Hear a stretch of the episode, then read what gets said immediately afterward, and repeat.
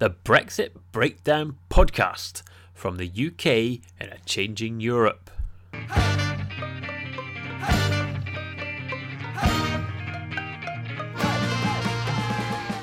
Hello, and welcome to this second Brexit Breakdown podcast.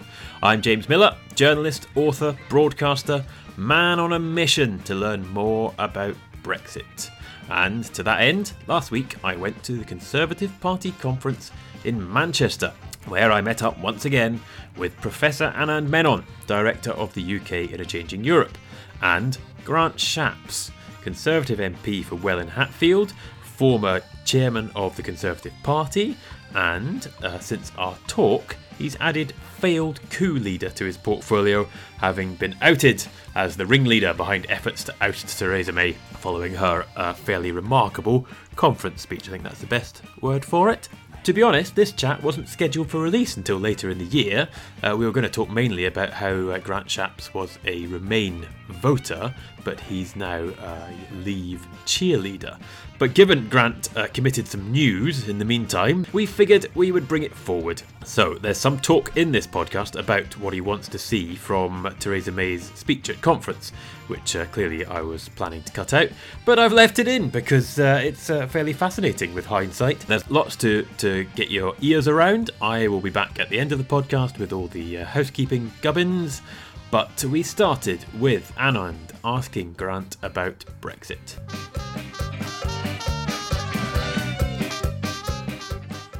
Do you think the Prime Minister is doing it right? Uh, no, is the answer to answer straight. I would like to see the Prime Minister say, um, you know what, we are perfectly prepared to pay for what's reasonable. She said she thinks it's 20 billion. I suspect after this conference we'll see it suddenly as 40 billion. Um, uh, but you know what, Europe? Um, all the cards aren't in your hands, and um, actually, WTO rules are not the end of the world. Um, uh, and, and therefore, either you start negotiating the whole package or, or, or, forget it. We are 20 billion, soon to become 40 billions off the table.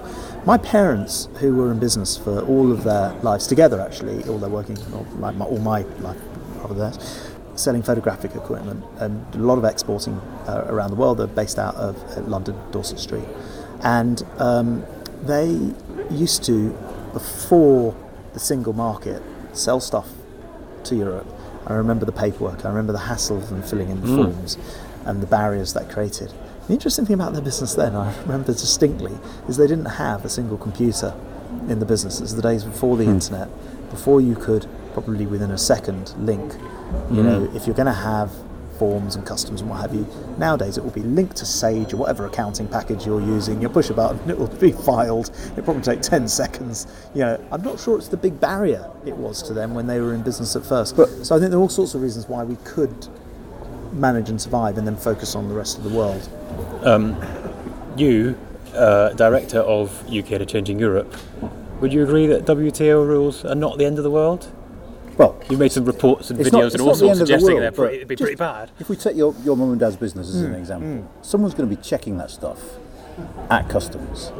And I mean, doesn't that just raise a load of very practical mm. problems? Like, you know, I think the last thing I heard was there are 10 parking slots for lorries at Dover, and we're going to need a few hundred more. Well, building uh, a car park shouldn't be a reason for no, us not but to... if you multiply that across all our ports, yeah. plus the customs inspectors, plus the queues, plus the delays for people like BMW who shovel things back and forth at great mm. speed. Mm. And yet we do all of this with the more than 50% of trade that doesn't go into the other 27 countries in Europe. And I think what worries me about Brexit um, and the way the negotiations are going at the moment is we seem to have got things the wrong way around.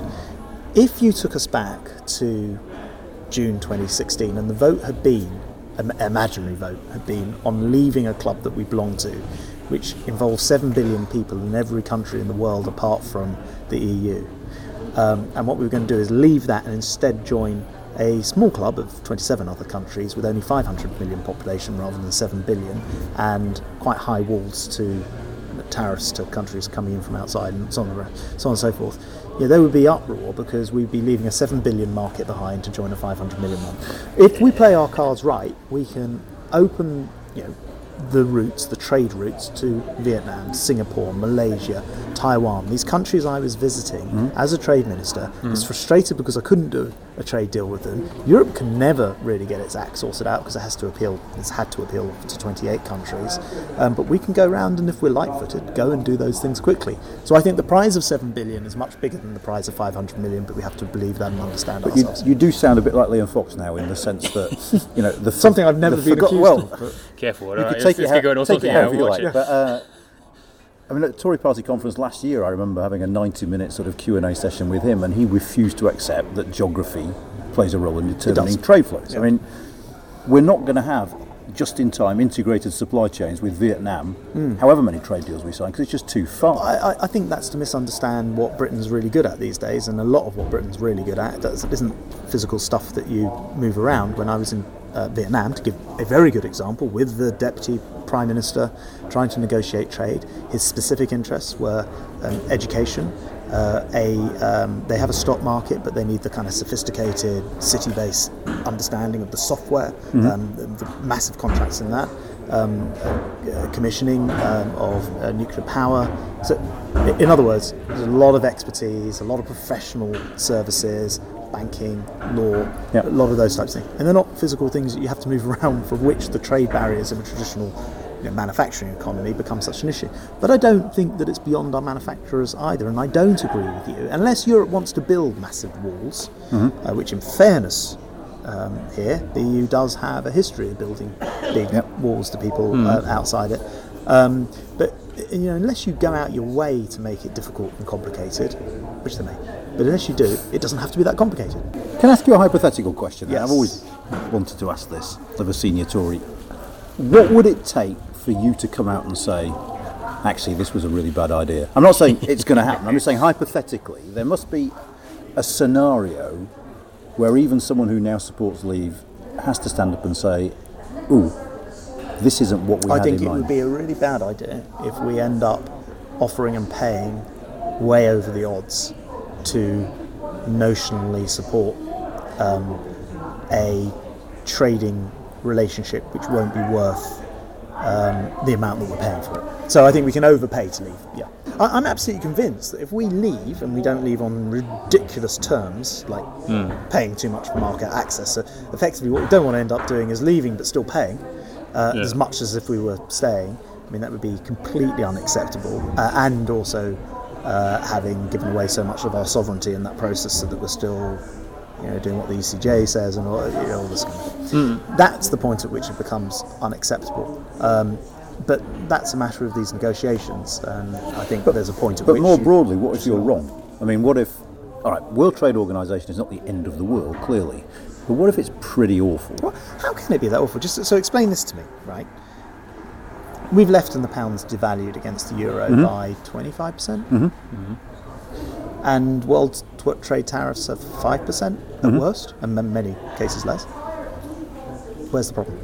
Well, I mean, So what- we're only 20% cheaper than we were before this all started, and for some reason we're going to have difficulty trading.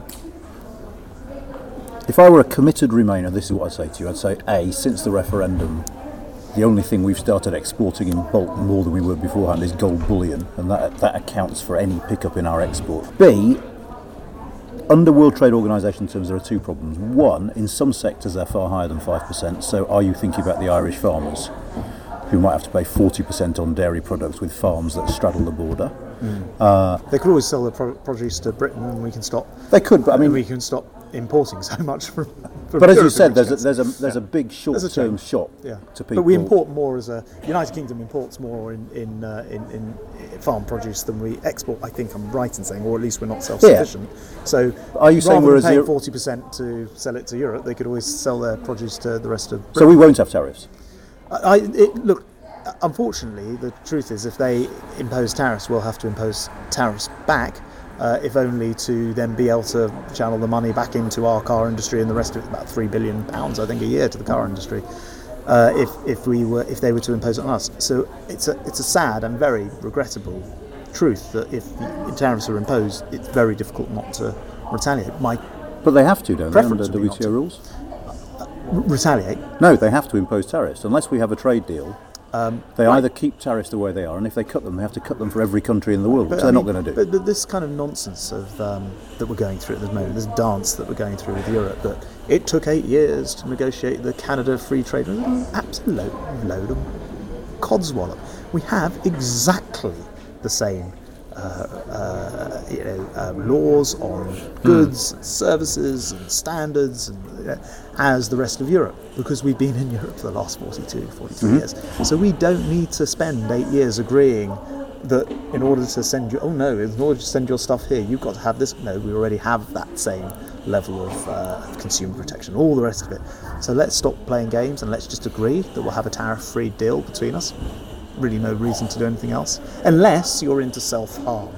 And Barnier and Juncker have clearly demonstrated that they would rather damage the EU economy than do the rational, sensible thing. Simple as Can, that. can I interject an element of stupidity into this? Because it's all very well talking about Irish farmers, but I'm guessing amongst the listeners to this podcast, there will not be that many Irish farmers, and there'll be a lot more people who buy Lego. Massive and Lego's got more expensive. Is that right? Lego's got, you know, Lego's more expensive. Yeah. Butter's more expensive. Surely, with the pound devaluing, with WTO rules, and you know, I expect you to know much more about WTO rules than me. Stuff is going to get more expensive. That's the problem, isn't it? This is ridiculous. People seem. I- I- Lego's already got more expensive.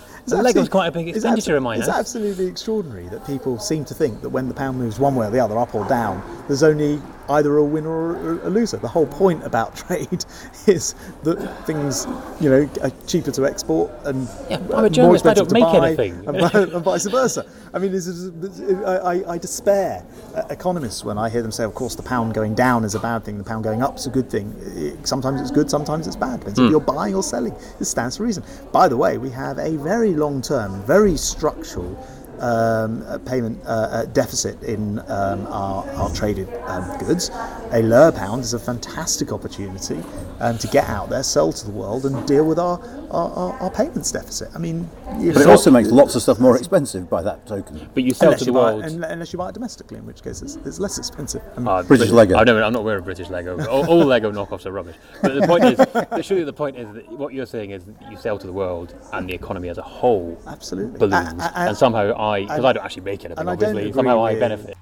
Talking and editing, talking and editing. I think we are starting to see now exporters having a good time. James Dyson, one of our most brilliant exporters, um, says um, no problem. JCB. What did JCB say? Uh, Well, no, yeah. no problem. Get out there and sell. I, mean, I just passed them coming out the motorway today. One of Britain's fantastic export businesses. Not frightened by all this stuff at all. Yeah, I don't know about Dyson. Dyson. They're very expensive, those Dyson Hoovers. Yeah, they are. I don't, you're I right, don't know right. if that. But that's I mean, good. apparently they're very good, though. well, apparently they're I, very good. I don't mind us selling expensive stuff to the rest of the world. You know, we sell McLarens to the rest of the world, and I think he, I think they're we can't so- sell many McLarens. No, and they don't sell many. But I saw some figures which showed that the very few McLarens they sell are, are worth an entire vast production factory I'm of sure. other cars because they are just so expensive. And of course, you know, in a, in a in an economy like like ours, we're, we're not trying to compete on low end production China style. We're trying to compete on high end quality production of stuff, and then also the service industry, which is not as spatially uh, dependent. You know, it doesn't have to be your neighbour. Just as easy to sell that financial system to Vietnam as it is to France, and uh, actually in the modern economy. I'm not saying it's not without problems. That's why I voted Remain. I'm just saying there is a point at which, if you give too much away in these negotiations, it's better to give nothing away. Hasn't Dyson just got the ump because the EU banned superpowered Hoovers? I I don't know what it's I'm not- about. Is he not just? Uh, I- is I'm he not, not- just driven by revenge? I'm, I'm not. I'm I not, will I'm, sell I- the biggest I'm, Hoovers go I can. I'm not, a, I'm not an expert, as, as Trump would say. Never met the guy. Never met the guy. I don't know. I, I, I, I, I don't know. Um, we started all that talking about um, well, the population has become more Brexity, um, which I was going to ask you about, Anand, because obviously you have your ear to the ground, you've done research and all this sort of stuff. Do you feel that the, the population is broadly behind Brexit, whether for ideological reasons or more likely just because they're fed up with it and want it done? I'm you've probably done these slightly less assemblies. cynical than Grant about opinion polls. Oh, well, No. you're wrong. Well, Opinion polls are rubbish. I mean, what a lot of them tend to indicate is that there is a body of opinion out there of people who voted Remain who think we should do it now because we voted for it. Yeah. Uh, what Who, the who think we should Brexit? we said we should leave now Yeah. because we voted Yeah. for it, and actually now are starting to think, let's just get on with it. Yeah, we voted for it, we That's lost. right. Uh, they were the people at the Financial Times just before the election, famously called re-leavers, Uh, yeah. who'd sort of switched, and they were Yeah. about sort of 25%. So there is some evidence of that. But the problem is, all the polls are showing different results. All the So polls are rubbish. That's why. Don't go anywhere near polls. If you've learned nothing over the last few years. With the referendum, they were within the margin of error. I mean, the margin of error is quite big, but they were within the But margin they of error. They all suggested the wrong result. Yeah. the margin of error. I mean, literally all. Uh, They got the general margin of error. election wrong. Not literally all, all but two. both- They got the General gen- elections both, wrong. Sorry, yes. I was 2015 and thinking- I was thinking 2017. 2015 and 2017 wrong. Um, Yeah, and then they had that I think wacky one in the 2017. Scottish I think maybe they had more claim to getting it right in the end. But I mean, I would defend pollsters by saying we live in a bonkers world.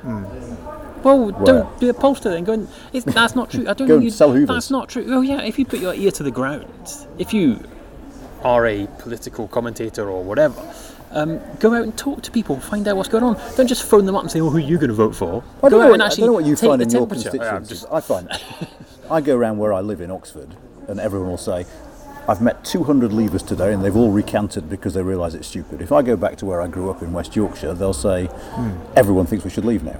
So it, it's one of the incredible things is how mixed our country Yeah. is, and how the two I- I- tribes. Where was your really- constituency? Yeah, your, yeah, well, mine yours? was sort of 52. Uh, Yeah, I bet. Uh, 48 or, or 53, 47. It, it, it was sort of Pretty representative. 52, 48. I Yeah. wasn't Um, to leave, um, but you know, but I can see a lot of people were just going through the same dilemma as, as, as I was. Of, you know, don't like the fact that it's become a political project and all the rest of it.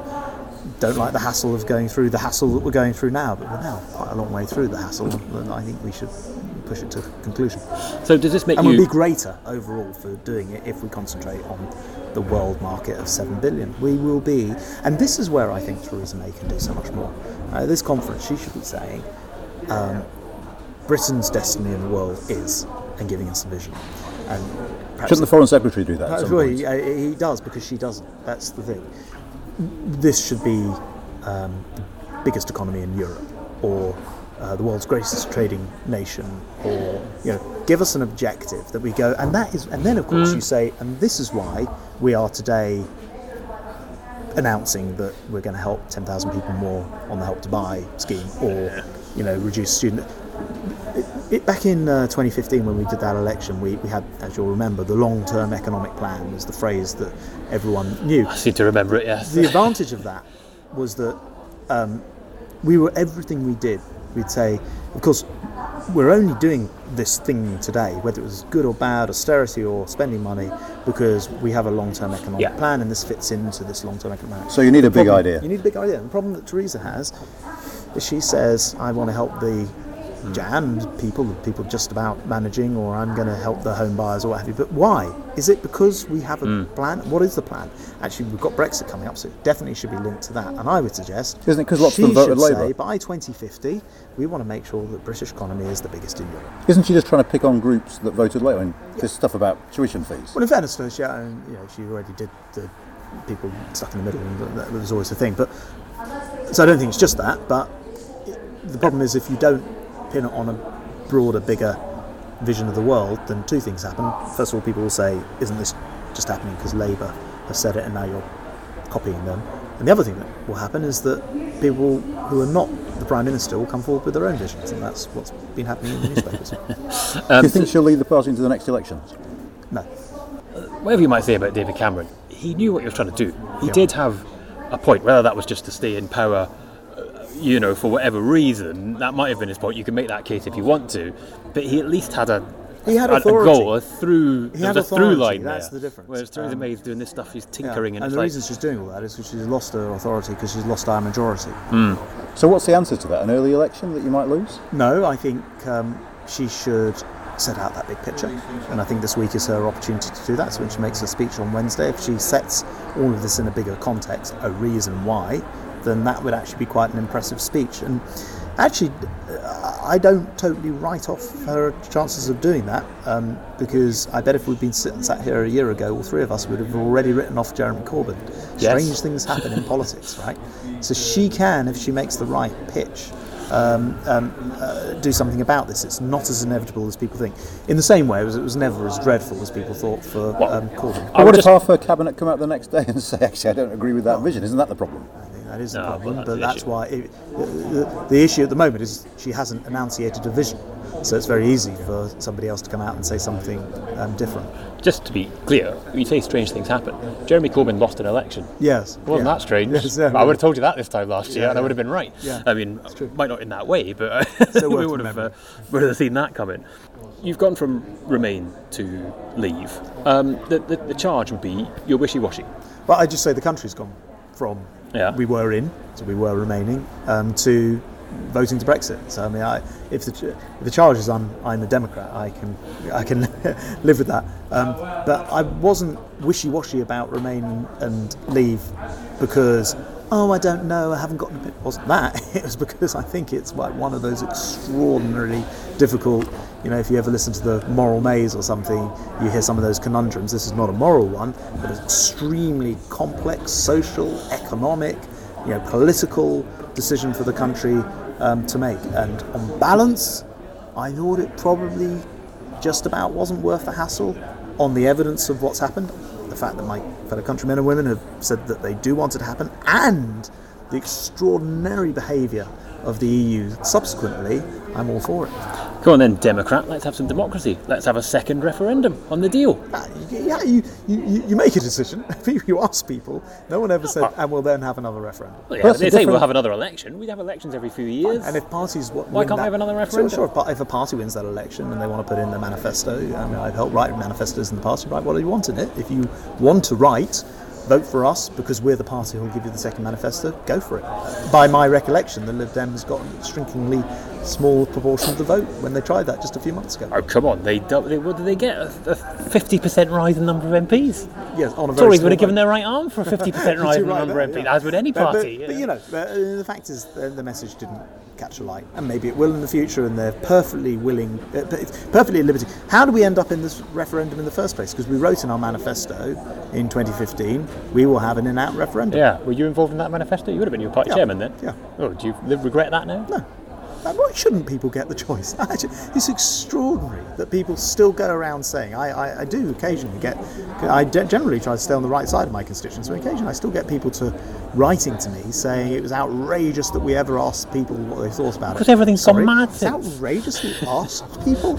We Do you think referenda are just massively divisive? No, I think referendum. Well, they are, they are by nature massively divisive. long yes term rather than just on the day. um, because they are yes no questions they of course are massively divisive um, but um, does that mean that you shouldn't tackle the really big difficult questions no of course you should tackle them and where is the limit of a referendum well I, I'd say on constitutional issues and actually of the three referendums we've had in the United Kingdom in the last few years AV which everyone's forgotten about wasn't particularly controversial Yeah, it wasn't very divisive. divisive because it was massively in favour of the existing system. Um, and then uh, the Scottish referendum and then the, the European one. They're all constitutional questions, big constitutional questions. I think uh, absolutely right to go to, man- to, to referendum. Can we talk about infrastructure? You're chair of the British Infrastructure Group. Uh, doesn't the EU pay for all our instru- infrastructure? Every time you go down a motorway, there's a big, big sign that says the EU paid for this, If- don't they? If you're in Spain or Greece, then yes, but I don't notice it an awful lot.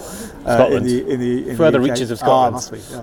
Um, uh, uh, look, by the very facts of the uh, cash that we give to Europe, um, we give more than comes back. People argue about how much it is. I don't think it's that 350 million we saw um, banded around because it doesn't include the fact that we get a lot of Well, it back. because it's a- not. But at least, yeah, We've established Yeah, that yeah, now. yeah. But it is at least four billion a year, I would guess. right? Okay. We, we, we, we pay money in, we get money back, but actually we pay about four billion more than we get back. So uh, I reckon through, through simple maths, if we're not giving them the money, then we can use it to build our own motorways. And actually, if we're not giving them four billion extra, then we can actually build motorways with an extra lane or something. It's if your gamble on trade is right, because if it's everything wrong, else being equal. Yeah. yeah, Yeah. because I mean that's that was the argument that was never clearly made in the referendum is if we trade less for mm. whatever reason, if the mm. global gamble doesn't work, mm. if Europe puts up barriers, whatever it might be, the numbers involved there make even 350 million pale into insignificance. So, so that's an argument to never extricate yourself from a situation uh, in which you feel increasingly uncomfortable. And uh, frankly, it was an argument which was sufficiently powerful to just about keep me on the Remain side because I recognised the discomfort in the in the process of leaving. But do I believe that's the end of the story? No, not not not at all. I believe it's a hassle for five or ten years probably. But I think in the end we will be a wealthier, better, uh, better governed, more democratic nation, probably happier in ourselves for for being outside of a supranational, um, uh, you know, political body. I have no problem with the economic. But isn't it an, an argument that you shouldn't make trade with your nearest neighbours harder? Yeah, no, I'm a massive. This is the sadness of the whole thing. It's probably the thing which most swayed me towards r- r- Remain, though not completely for the reasons I described earlier about the trade negotiations. My great sadness is I'm a you know a massive believer in free trade. I want to see a world with zero tariffs. I know that trade is good. It's good for you, even when people don't think it is. It's good for you even when you only trade in one direction. It actually benefits all parties at all times. I think it's great for peace in the in, in, in the world. I could not be a stronger believer in, in free trade and we should always be aiming for zero tariffs. There is, in the end, a political context to freely trading. Um, we freely trade with Scotland, for example, when we accept financial transfers of money one way or the other as a result of wanting to be in the same currency and to have an open border and so on and so forth. And Europe, in the end, has transitioned from being an economic trading partnership into a political project, which has led to too many compromises on sovereignty. Are you, are you a, a bonfire of the regulations sort of guy? Yes. Yeah, Which, for sure. Where would you start?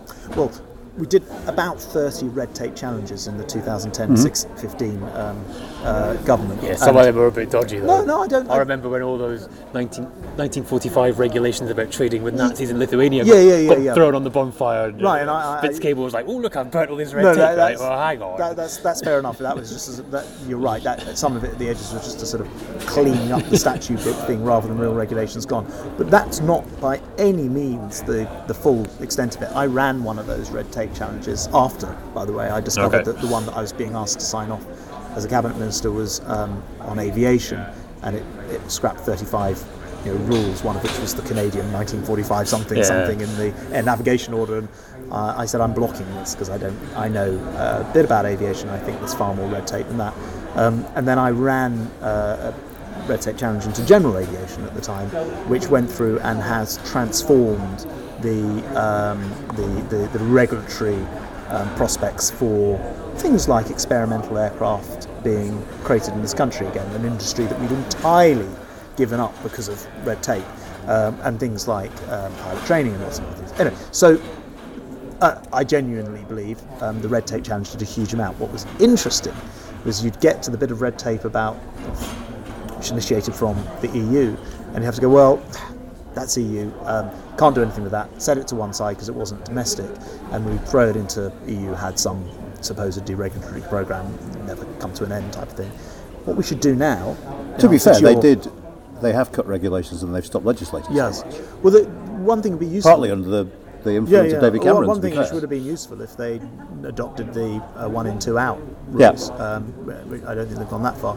Um, but, but to give you another example, the Civil Aviation Authority, Britain's Mm-hmm. CAA, um, uh, sort of led on um, cutting the red tape, and then we managed to get EASA, the European aerospace um, safety uh, people, European equivalent, to follow us down that, that lead. So, I mean, I, I, I agree, our influence was, was, was good. But too much of our red tape um, remains in place. I think outside of Europe, the first thing we should do is carry out another red tape challenge, focusing on all the stuff we couldn't deal with before. But presumably, if it's ma- if, it, if it's one of your reasons for supporting this now, you can think of EU regulations you'll scrap as soon as we can. Yes. Which will they be? Well, I'll give you an example in an area that now I know very well because I did the red tape challenge. But for example, um, there are crazy laws um, uh, which pertain to aviation which prevent, uh, to give you a, a single example, um, somebody um, flying even though they can drive. Now, I, I, I just ask you this question: if, if you are liable to suffer a heart attack as a driver, um, why can you keep your driving license? Why is it if you're in a uh, a plane that you, you know, clearly the rules, same rules should apply, right? It's just common sense. You should have uh, equity in that, that space. Nationally, there's a national pilot's license in Britain, in which we were able to make those amendments and require instead of somebody to go to a very expensive um, aeromedical uh, examiner uh, for a pilot's license to go to their GP, get exactly the same tests done, so you know they're fit and well. It's about the level that will be required to drive, but more regular because it's for something that's mission critical um, flying, and reduces costs on the on, on the sector. The same thing couldn't be applied to the European. There's a British license that people can still apply for, and it's a bit more limited. Same thing couldn't be applied to the European version of the license. Guess why? It would have to be agreed by 27 other nations, etc., etc. So one tiny, quite you- detailed example where common sense regulation can cut the costs on a sector. Uh, that's why we need to do a red tape challenge on that, and there are thousands, literally tens of thousands of examples in every area. If you look at construction, if you look at retail, if you look at um, standards in all sorts of different areas, it's not about driving down standards. It's every bit as safe. This particular change. It's just a less expensive, less bureaucratic way of getting to the Are you not thing. concerned about the regulatory system then? I mean, we already see that some of the low cost airlines are registering themselves in places like Austria in case Mm. Yeah. we're outside of the European Yeah. system. Yeah. Does it not, is that piece of legislation you talked about worth being thrown out of that system for? Um, I think one of the great concerns about leaving, one of the reasons I was sceptical about leaving, um, is that you just don't know what the upshot is of things like uh, o- open skies. And these Yeah. are genuine problems. I, I recognise the whole thing is going to be a super hassle. Um, and so if you were an airline and you were concerned, then that's a sensible thing to do. Ditto banks who are opening a small office in Frankfurt to pretend they have a, a European base. I don't think that's the same as. Um, will we have? Uh, I, I think the, the, the, the here's here's the difference. As I'm pleased you asked me this question. Here's the difference, right?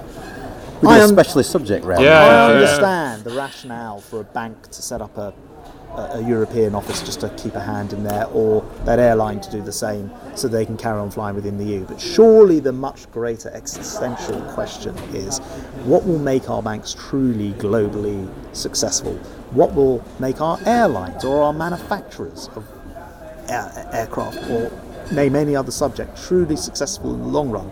And if in the long run, what will benefit them is having a regulatory system which is um, actually proportionate to the thing that's being regulated, for example, in, in, in some of those examples, um, then the country that can deliver that best will always win. And Britain already has record unemployment. You have to go back to 1972. You have to go back a hell of a long way. Why? Is it because we've regulated like the French and prevented people working more than 32 or 35 hours? Is it because we've made it very difficult to um, take people on and yes, sometimes reduce the size of the company? none of this or is it because we've gone in the opposite direction? But we're both in the EU. I mean, Yeah. you're almost arguing against yourself, aren't you? No, we, no, were no. we have been able to create a completely different labour market to the French Yeah. while we were both members of the Yeah, European Union. but I give the the, the uh, employment market as but one e- example. There are many, many other areas. All those things that in the red tape challenges, the 30 red tape challenges, we had to say, ah, unfortunately that's EU. We'll have to put it to one side. That we should be looking at again. And just for clarity, I'm not talking about employment laws because, as you rightly say, we already have laws which are advantageous to um, to British employment levels, workers here. Um, and I'm not talking about environmental. In fact, I only want to see environmental standards raised. So I'm not talking about either of those things. Rule those out. I'm talking about everything else. The petty fogging rules that I saw in those red tape challenges, of which I've given you a very boring, detailed Oh, yeah. example in just one were a. I'm European concerned regulator. about. I'm concerned about these sick people driving planes. It's- Yeah, yeah, it's- No, no, don't, don't misunderstand my point. The point is, if you go to an aeromedical doctor, they'll they'll charge you two hundred pounds for a check that a GP will do, yes, either for free or if you want to charge for it for, for a single appointment of, of fifty quid. What we've got is a system that rips off pilots because ultimately now only because Europe says that we have to keep that system. We actually had it ourselves beforehand, but we looked at it and went, hold on a minute, this is out of date, why are we still doing it? And it's just but one tiny example of thousands and thousands. If you do all of these things, you get an economy that moves faster, that's more you know, agile, that creates wealth better, that makes us, uh, enables us to pay for public services with all the tax revenues. But better. if worse comes to worse, you have to weigh a few pilots paying less for a medical certificate, It's a tiny all example. right, against the, the conceivable outcome that Ryanair can't fly from London to Spain. Yeah, which is why, on Oh, balance, I mean, which is why, on balance, um, I voted Remain. But it's ridiculous to think that we're never going to be able to have. I mean, Ryanair not being able to fly, probably for a completely different set of Ryanair reasons. can't to flee. do Yeah, with- anyway. Okay, all right, They've got let me their just other point bad out, yeah, example, okay, Let's choose EasyJet. Um, I, I, look, I, I, I, I, I simply don't believe that this isn't something we're going to resolve because uh, aviation, by its very nature, is entirely international. Because but there's nothing like the EU Open Skies Agreement anywhere. I mean, it is unique. We'll have to come up with another unique agreement. If we, if we, we want it to happen, then it will happen. If, if we don't, and Europe really thinks that the way to deal with Britain leaving the EU, preventing other countries from leaving, is to make our lives so difficult, you know what? We have unbelievable. I mean, I was um, a, a, a foreign minister, and every day I would have um, special briefings, secret briefings, which were, were marked Five Eyes. You know, we- Whoa, who are the that must have Five been pretty Eyes? cool, come on. cool. who, who are the Five Eyes? Was it was it Britain, France, Germany? You know, the Netherlands? No, it's Britain, America, Australia, New Zealand, Canada. Those are the Five Eyes. Why? Because we have enormous historical, um, uh, cultural links with these particular five countries. We share secret intelligence with these countries. We don't share exactly that intelligence with our European nations. Kiwis are at it there, aren't they? But we're not gonna make cars with New Zealand, Every single day of the week. The point I'm making is we have deep and special relationships already in existence with these countries, four of whom are Commonwealth. The fifth is the biggest nation, uh, tra- uh, you know, uh, uh, economy in, in, in the world, to whom already our biggest market in the world, America. My point is that, um, you know, if there is no reason why we shouldn't be confident enough to go, you know what, if you are going to just carry on playing silly buggers with us about whether or not we can even get to the point of negotiating um, future trade with you, uh, actually, we don't need to be spa- spending tens of billions of pounds to open the door.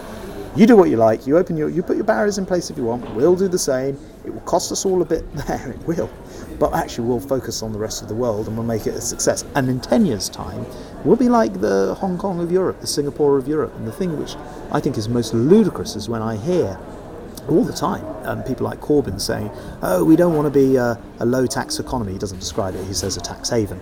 But what he means is a low tax economy. Really? I've been to Singapore, actually one of the countries we were trying to create trade deals with. Better public services, better schools, better health, and the low tax. I can't think of a, a single country which doesn't do phenomenally well by its people by being an economy which is attractive to come and invest in, and I don't think that's a threat at all. Ban chewing gum though. Yeah, we You're don't not have allowed- to follow You're not allowed chewing gum in Singapore. You I don't know about that. it. That's a bit. But bit li- leaving Singapore, let's go back to Bombardier. Doesn't that Yes. make you shudder? Yeah, it does. But you know what? I don't. Just because I don't agree with President Trump uh, on most subjects, which I don't, um, doesn't mean that I don't want to ever trade with the United States. I think it, it, it, it's such a crying shame that we've not managed to, after all these years between Europe and America, the two biggest trading blocs in the world, have a have a, a zero ta- tariff trade deal. It's just a crying shame. And we, we, do you know, everyone in Britain suffers because of it. Everyone. We pay more for our jeans if they're Levi's. We they, they- we pay more for our gherkins. On a, it's, it's just ridiculous. Uh, We are Gherkins? Yeah, Do they come from America? I, apparently they do. That's I why they're once in, made a why they have trade ten in every burger. Oh, I never really thought about And then it. all we do is take them out again. I know it's Yeah. Yeah. all eaten burger. Decorative. Wow, cheaper gherkins. But, uh, Uh, I- uh, Brexit would have won by a barrel load if you We put can't that. we can't export haggis to America. I mean, Well, come on. Uh, that's a. That's not a massive uh, uh, export It industry, be. and b. I mean, you know, let's. All right, I'll go there. It's horrible. Come on. you're a Scot, aren't you? How can you say that? Of sorts. Am No, I- am I exactly. Yeah, Am I exactly. Yeah. Talking and editing, talking and editing. First of all, the best thing and the worst thing about Brexit. Best thing.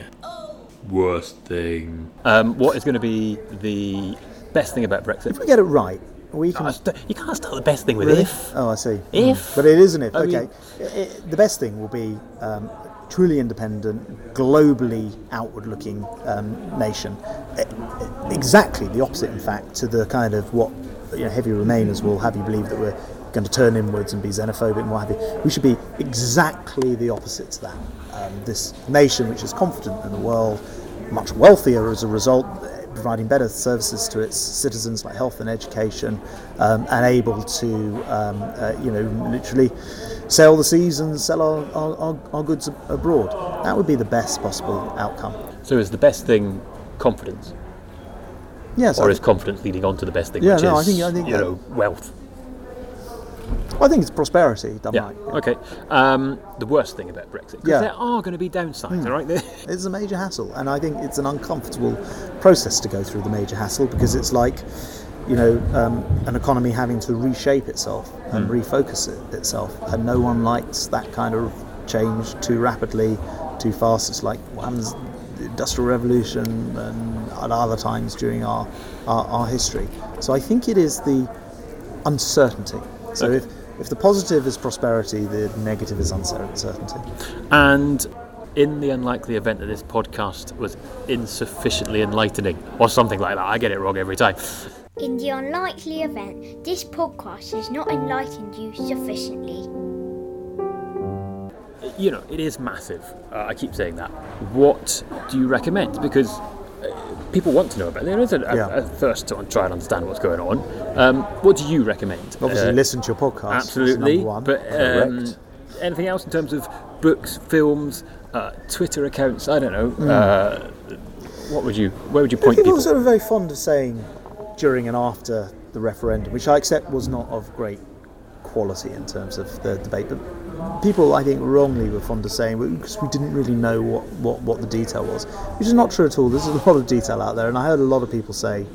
Also, why won't somebody just tell us the facts? And of course, in a hotly disputed area, it's very hard to tell what the facts actually are. They're dis- people disagree, disagree about them, uh, by by their very nature. But in this day and age, it's not possible to claim that the information isn't out there to go and do your own research. So I would say, you know, um, do your own research. Don't be led by the, the, the latest person that you heard speaking, myself included, or the greatest expert. I heard a former Bank of England uh, monetary policy guy the other day um, sit there and say, "Of course, it's a disaster," as if like you know we were all idiots for not understanding his perspective on the world.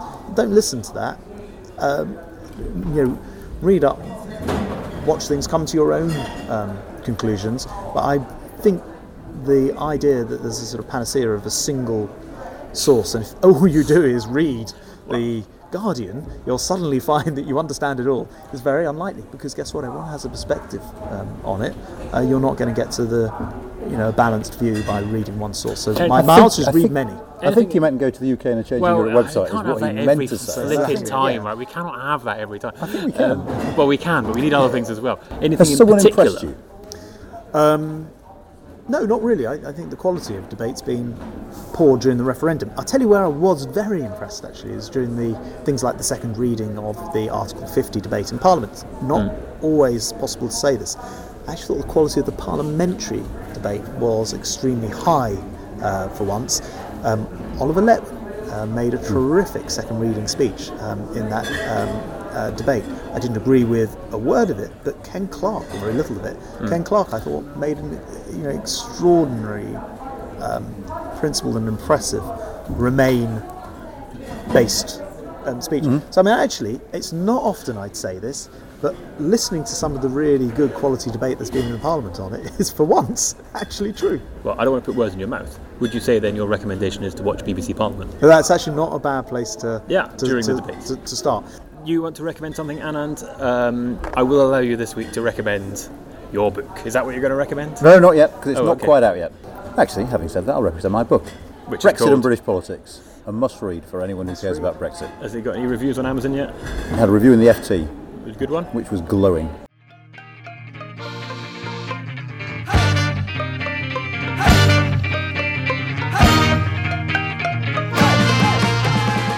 So, there was Grant Shapps, Remain voter turned Brexit backer. I think that was a fairly interesting insight into a lot of people's mindsets who were perhaps persuaded to be to vote Remain on the day, but given that the result was Leave, a lot of people are now uh, getting behind it and want it to happen and want it to be a success. We learned that we could be the Singapore of the West, apparently, according to Grant.